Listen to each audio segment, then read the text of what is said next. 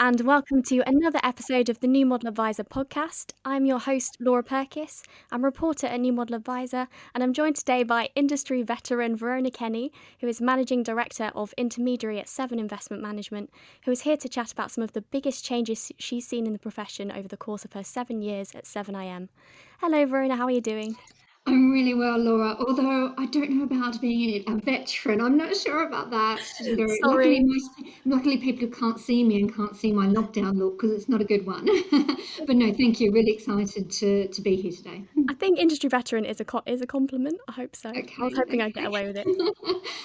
So you were actually a guest on this podcast almost a year ago. I think it definitely Yeah, doesn't yeah, feel like that.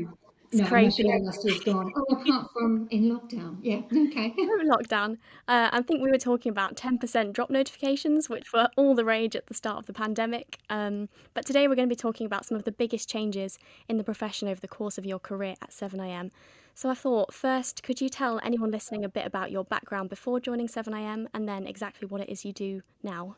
Okay, um, so before 7IM, I was at CoFunds uh, and I was marketing prop- proposition director at CoFunds. I was at CoFunds for many, many years, joined when we had a couple of billion under management and left when we had about 65 billion under management. So an exciting um, journey with, with CoFunds. Uh, before that, I was at L&G and various other places um, in London, and then before that, you can probably tell from the accent, um, was in the Australian um, financial services and worked on wraps and investment management um, provision there. At 7IM, I am managing director the, for the intermediary side of the business. So, what that means is I look after everything that we do to support advisors, whether that's the 7IM platform, whether it's our discretionary service, whether it's our um, fund range that we have, or our model portfolio range. So, as I said, an industry veteran, an impressive career. yeah, and it also means I'm old. No, not nece- not necessarily. You could have done that in a short space of time, but you know. Um, so anyway, let's dive straight in, shall we? Uh, so, what do you think are the seven biggest areas of change that you have seen over your seven years at Seven IM?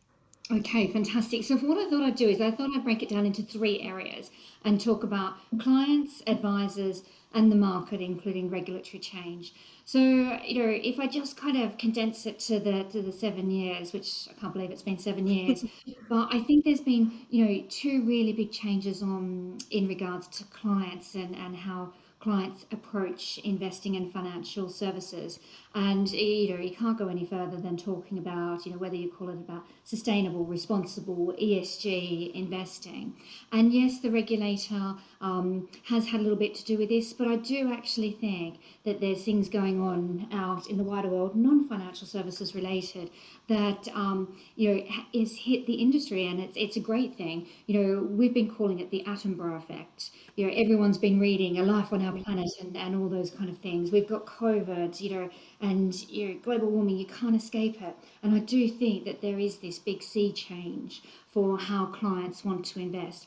Seven years ago, that definitely wasn't the case um, at all. Yes, there was sustainable investing, and actually, 14 years ago, 7IM launched a, a sustainable fund, but nowhere near getting the um, you know, getting the discussion that that we're seeing today. So I'd say, you know, that whole responsible, sustainable investing. I actually think on the technology front, that's a really interesting one. And I'd actually say what's really interesting is that, you know, technology is how we do everything. And even during lockdown, it's how we do literally everything, even if it's just having a drink with your friends these days, be virtually. But what I think is really interesting is that maybe clients aren't demanding enough from financial services, um, and particularly um, you know, their, their interaction. Um, you know, you only have to think about robo advice a couple of years ago, and that was going to be, oh, that's how everyone's going to access um, financial advice. But what we've seen is that yes, technology is great and it's an enabler, but people uh, and clients still want to talk to a real life human being, which is, of course, what they should want to do when they're talking about investing or when they get to retirement. They're talking about, you know, the biggest pot of money that they're ever going to have in their life. You know, they do want to be able to talk to, to advisors, which then leads us on to advisors. you know, every year you could say this, but I really, really think that now more than ever, your know, financial advice is so critical and so necessary and so important. And I think a really interesting thing is that actually um, everyone's realizing that, and not to say the advisors didn't know that before. Of course they did, and so did all their happy clients. But you know, we talk about you know consolidation and what's going on in the market, and I don't think there's ever been more interest from advisor consolidators and, and private equity firms and investors actually looking at this part of the industry. You know, we can talk about platform consolidation, and you know that has been talk, spoken about, you know, so much.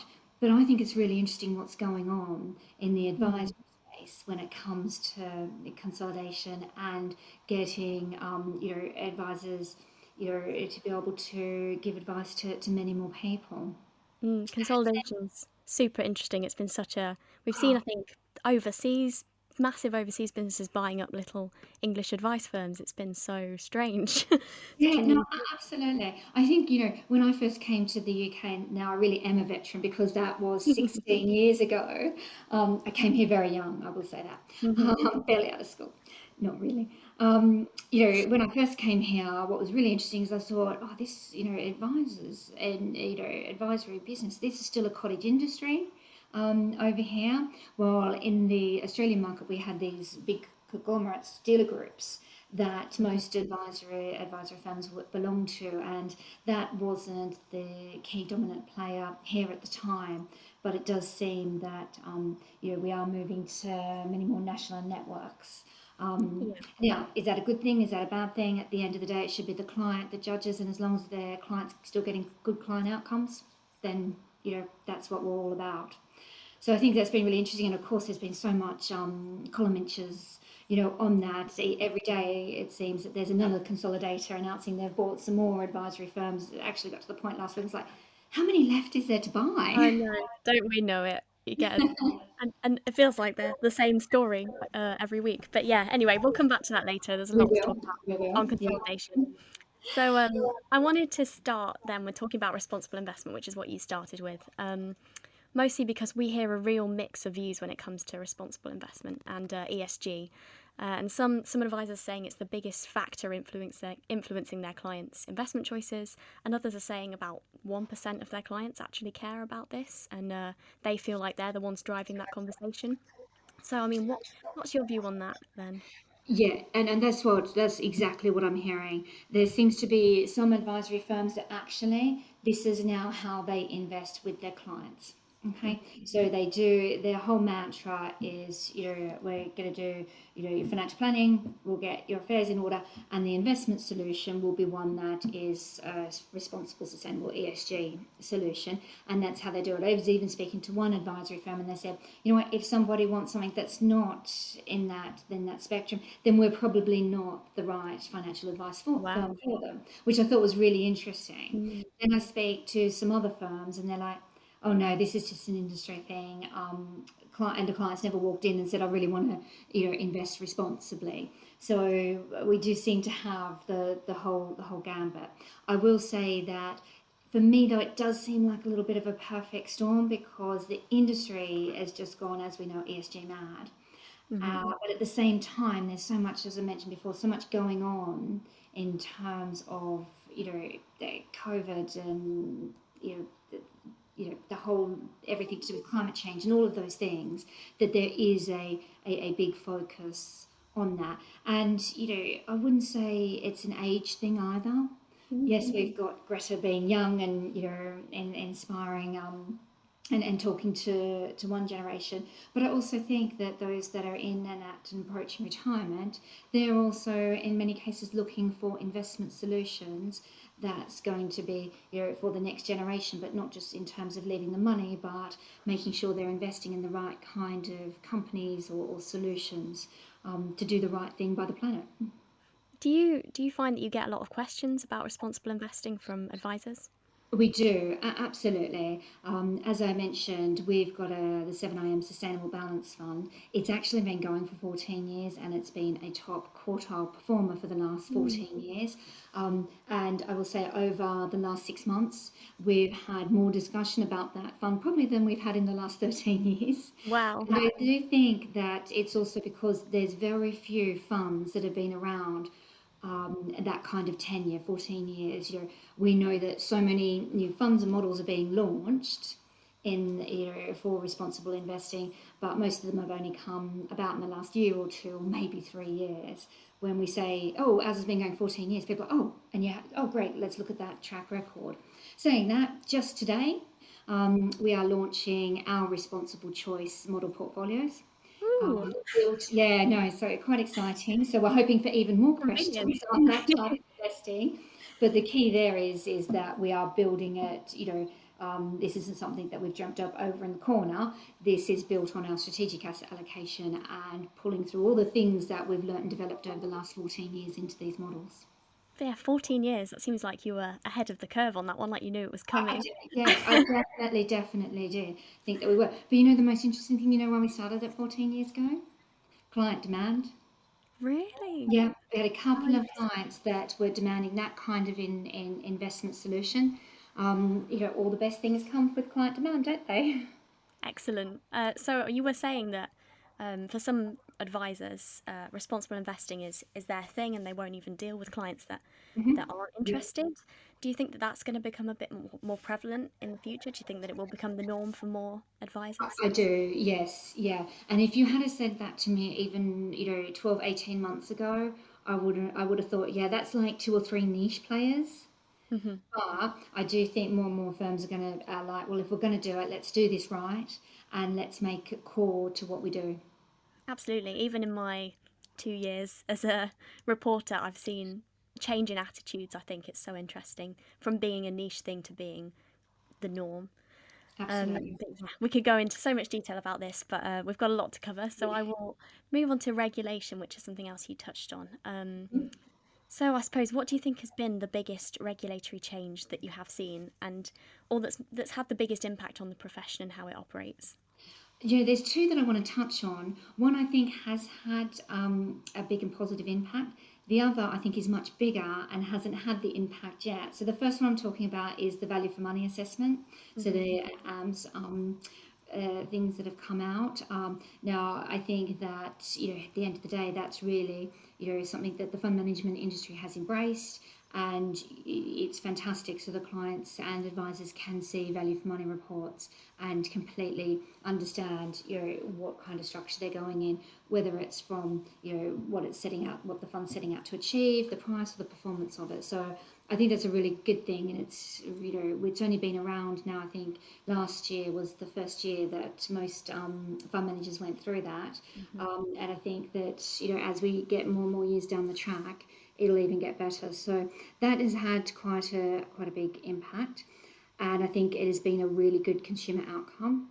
The pensions freedoms is the other one I'm talking about. Now this is something that you know is is just a game changer, an absolute game changer. But I don't think that we've seen the impact of pension freedoms yet, which is unbelievable because it was 2015 mm-hmm. when you know this this first uh, came out.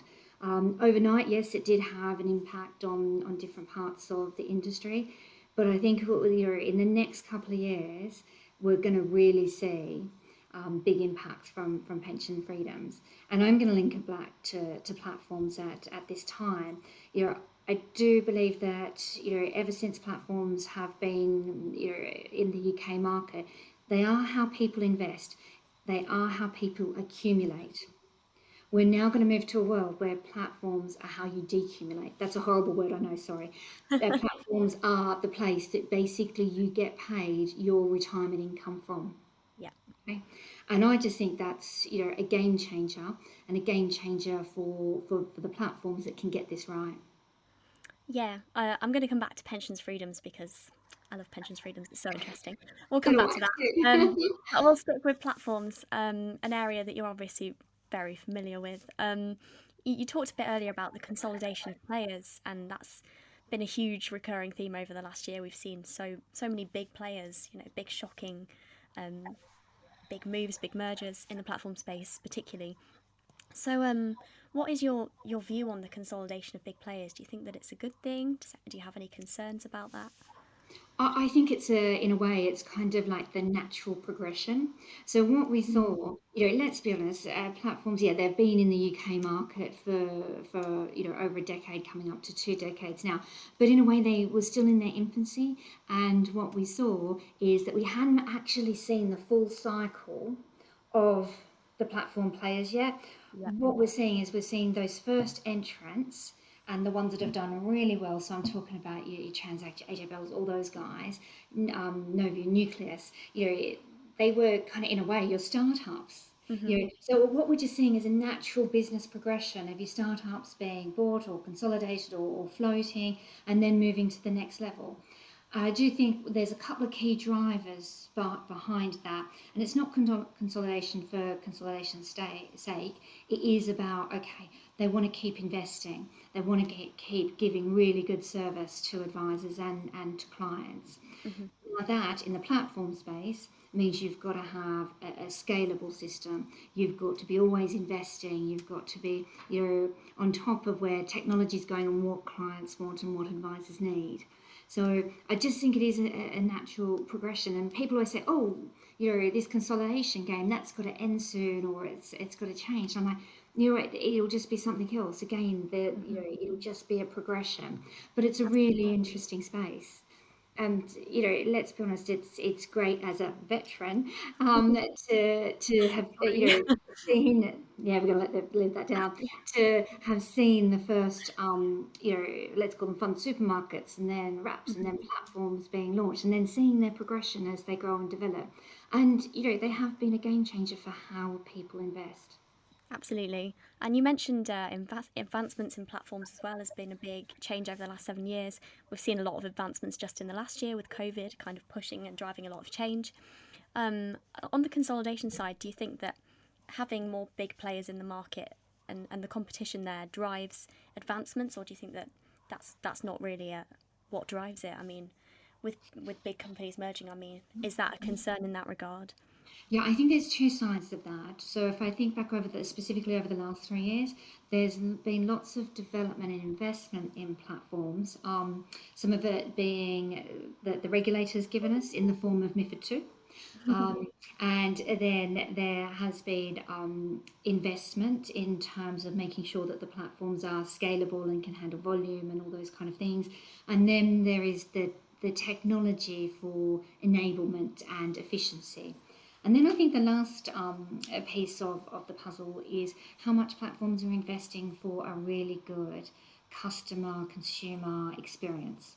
And I do think that the two things that will make such a difference going forward to, to, to, clients is how platforms address clients that are in or at retirement and taking retirement income, and then the experience that they have with that platform. And a lot of that will be driven by technology. Now, I'm not saying the technology is going to take away what the advisor does because you know, the advisor is the one setting the plan for the client. But once that plan's set, you want to be able to just you know understand and and you know be comfortable that that plan is going to be executed but then at the same time when client circumstances change as they always will that the plan can be adjusted quite easily as well and give the client that really smooth experience because at the end of the day, once you've built your money out, you eventually want to get it um, get it out in, in the best way possible and the smoothest way possible.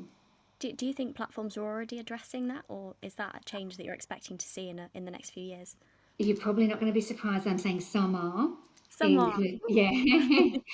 in, including um, 7IM. Oh, Again, not surprising. um, you know, we're doing a lot of development on, on that front, um, and we're, we are really excited about that. Um, so there's lots of development, and we are really focusing on the client experience there as well. So making it as easy as possible for the advisor to give the really good advice, and then the client to have the right client experience. So absolutely, you know, I do think that um, that platforms will be investing more and more in that side of the income journey and the and the investment journey that clients have. Great. Well, we'll we'll, we'll see. We'll be keeping an eye on that, I'm sure. um, you also mentioned service advancements uh, has been a big change over the last few years. So, what what exactly do you mean when you talk about service advancements? Well, I think what's really been, really been interesting. Sorry, over the last twelve months, we've seen a lot of advancements in terms of you know, client agreement, client signatures, all of those mm-hmm. kind of things, and all of that has been um, basically COVID driven, but technology enabled, and that's been a great thing. Uh, you know, if I could say if there's any silver lining out of this whole COVID experience that we're all living through, it has been that we've seen technology enablement in the last 12 months. So that that's that's brilliant. Then on the servicing side, I still, you know, at the end of the day, clients still and advisors still need to know that there, you know, is a good company that still has service at its heart sitting behind um, the, the platform or the investment service, whether it's discretionary or model portfolios that's being offered. You know, most of the time, when everything's working and the client doesn't need any changes and the advice still stands, you just, you know, people don't think about it, right? It's working. But the mm-hmm. minute that, you know, changes need to be made or something happens, they want to make sure that actually, you know, it's more than just a bit of IT kit that's sitting Absolutely. behind all that we do actually hear and see some complaints still o- online from advisors about the service of some big providers and, and platforms, um, particularly to do with the pandemic. Um, you know, talking about service levels. So, what do you think are some areas of service that could still be improved or that are are being improved at the moment? Yeah, I do think that one of the big things that we hear is sometimes it's I'm going to say it's a small thing, but it's actually not a small thing but it's just being able to pick up the phone and speak to someone and get an answer straight away. Yep. and, and you know, and what we also find is that you know, even if someone's calling up because there's been an issue or a problem or an error, if the phone gets answered quickly, someone at the firm takes ownership and it gets resolved, you know, then actually that is fantastic. Even though you know it was an issue or was an error, it's it's the way it's handled. Absolutely. Um, I won't go into too much detail about complaints. No one wants to talk. No one wants to talk about complaints. Uh, I so I wanted to save pension freedoms until later because I could. This is my bag really, and I could talk about this all day. Um, so pensions freedoms kicked in, you know, quite early in your career at seven IM Not early in your career, but at seven IM Because remember I'm a exactly, uh, and we are starting, I think, to see some of the fallout or the impact of that early advice given in that area now um, you know, with things like British Steel and um, that's all coming out. So, firstly, has your view of pension freedoms changed from when from when it first came in to, to how you think of it now, or is your view the same, whatever that was? yeah, so I suppose at a high level, I think it's a, it's a really good thing. But what it does highlight, again, is the need for really good advice. Yeah, okay? absolutely. So I think it's a, it's a brilliant thing hopefully what it will mean is that clients will feel more in control of their basically their, their pension pot of money and there'll be more freedom to be able to make that pension pot of money work for them much better and then also give them the ability to leave whatever they want to leave if they want to leave anything mm-hmm. um, to children grandchildren you know whoever they want to, to leave money um, to and you know so that's got to be a good thing it's all about how that good thing is then turned into practice. Mm-hmm. And that's where we need, you know, really good advice, followed by, you know, whether it's an investment manager, whether it's a platform, whether it's um, a product provider, to be able to provide all of those, which is with a really good um, client experience and advisor experience, so that, you know, at the end of the day, the pension freedoms will actually live up to what we all hope will be the best um, client outcomes when it comes to taking retirement income. Yeah, pension freedoms has absolutely highlighted the need for good advice. Um, totally, totally. We have we have seen some not so good advice in that area. Uh, I think that's starting to come out now. So, yeah, I suppose how how do you think that pension freedoms has changed the need for good advice? What what are we seeing that you think really highlights that? Yeah, I, I think that you know I'll tell you a couple of examples. So you know there's the rules, there's the regulations, there's what you should do, but there's also a lot of behavioural action and behavioural you know feelings that comes into play once yeah. you as the person of you know hit your retirement date um, and whether you're going into semi-retirement full retirement and you're you know basically given the biggest pot of money that you're probably ever going to um, be given now what's really interesting is that most people actually become, become quite cautious at that stage yeah. because they know there's no more coming into the pot yeah. And then what that could lead to, and I think the FCA has you know, highlighted this, is that people actually then keep t- too much in cash, which means their pot of money is not working for them as, as well as it could be. And yeah. I do think it's things like that where advisors are just the, the sounding board, the good guidance, the good advice, so that the client feels comfortable with you know how their money is working for them and how, how their money is investing. Now the flip side is the worst thing is especially you know look at markets back last March when we were you know at the you know the initial shock of COVID and the virus and all of those kind of things. Mm-hmm. You know markets were up and down. Now if you had just retired at that stage and you have you know your biggest pot of money and then overnight you know there was a a, decrease in, in what that's worth, of course, you know, your natural reaction is get me out of this, which of course at that time would have been the worst thing to do. And again, that's where the advice is so important to guide clients through that. It, you know, it really is, um, you know, you know, helping clients to, to understand that sometimes that first natural reaction isn't isn't the thing to do. I'm going to bring my my mom into this. Actually, my mom uh, at the start of the pandemic, she got about four uh, 10% drop notifications. She was freaking out, and her advisor uh, told her to just do nothing. And lo and behold, her pot has gone back. I think above what, what it was at that at that time last March. Um, Absolutely, but it's that thing when something when you're getting bad news after bad news, all you want to do is like make it stop, make it mm-hmm. stop, get me out of this, and that is just the human natural reaction era. And if someone had told your mum at that time, oh no, you know, relax, don't worry that you're getting all these 10% drop notifications because this time next year it'll be happy days. Mm-hmm. You know, you've got to have real faith. Yeah, and, yeah, and, and have, yeah, absolutely, and have a great relationship with your financial advisor. Uh, that that too, yeah, a lot of trust there, uh, and it paid off. Um, so, yeah. Good to hear. yeah, good to hear.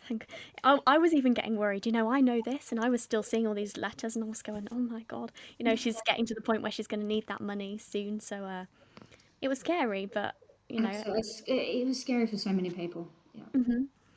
Um, so I suppose apart from just pension freedoms, what are some other ways that the, the need for good advice has changed over the last couple of years? Yeah, I think there's always been a, a, a, need for, for good advice. But when you couple it with things such as the general population living longer, mm-hmm. you know, your money having to last you longer than maybe what you had envisaged. Um, also, I think, you know, lots of people now, and what's really interesting during COVID time, I'm hearing this um, more and more, is that people are putting even more money away to help children because they are worried about what is this going to impact them um, in terms of short and medium term earnings. So you know, again, that's where an advisor can really help. Okay, you know, let's make sure that you've got some covered there for the children, the grandchildren, for, for whoever you want, but also making sure that you can still have the retirement that, that, that you do desire. Do you think that uh, advisors are, are adapting to these the new needs for good advice, uh, like you've just said with preparing yeah, for children yeah. and things. Uh, to be fair, I think the bulk of advisors have always been there.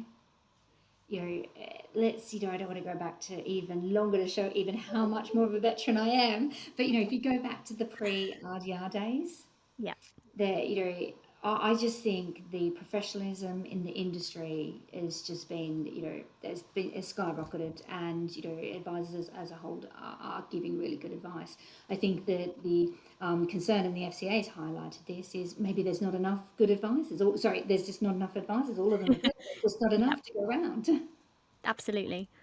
Um, brilliant. I think I've grilled you on all of those areas now. So I think that we will wrap it up there. Okay. The one thing I didn't mention, I, and I don't know if it's too late, is the other thing I did want to um, touch on, and this is as an industry as a whole, is the advancement and progression and just the discussion around diversity and, and inclusion.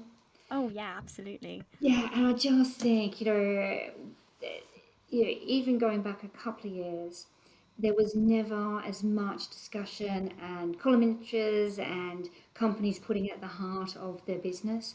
And I think what we've seen is that it's not just because it's cool to say, oh yeah, we got a D&I group or and all those kind of things. It's actually because we can see that businesses that absolutely have it at the heart of their business are much better businesses, and that's Absolutely. because they're getting different thinking in. They're listening to, to, to a whole host of different ideas that maybe in the past they weren't. So I think that is such a, a brilliant initiative, and I do think that we're only on the start of that journey. Yes. Well, clearly we can see that women in companies do great things. Um... Absolutely, absolutely. Um, yeah, absolutely, I agree. Uh, and companies, I think it, it did take a bit of that of actually being able to externally see the value of having that diversity. But now that we can, we can see that, and there's evidence of that. Uh, it's it's driving that change. It's, it's good to see. oh, absolutely, absolutely. And I, I, do say this with a bit of a, a message as I chair our um, diversity and inclusion group at, at, at seven IM, Um, yeah. And you know, there's so much that we can all be doing around that. Absolutely. Um, Thank you for adding that. We'll wrap it up there then, shall we? Um, Thank you so much, uh, Verona, and thank you for your insights. And thank you everyone for listening. This has been Verona Kenny, uh, an industry veteran from 7IM. thank you, Laura. Thank you. and I'm Laura Purkess. Uh, I'm a reporter at New Model Adviser. Um, so I will see you soon and have a lovely rest of your day.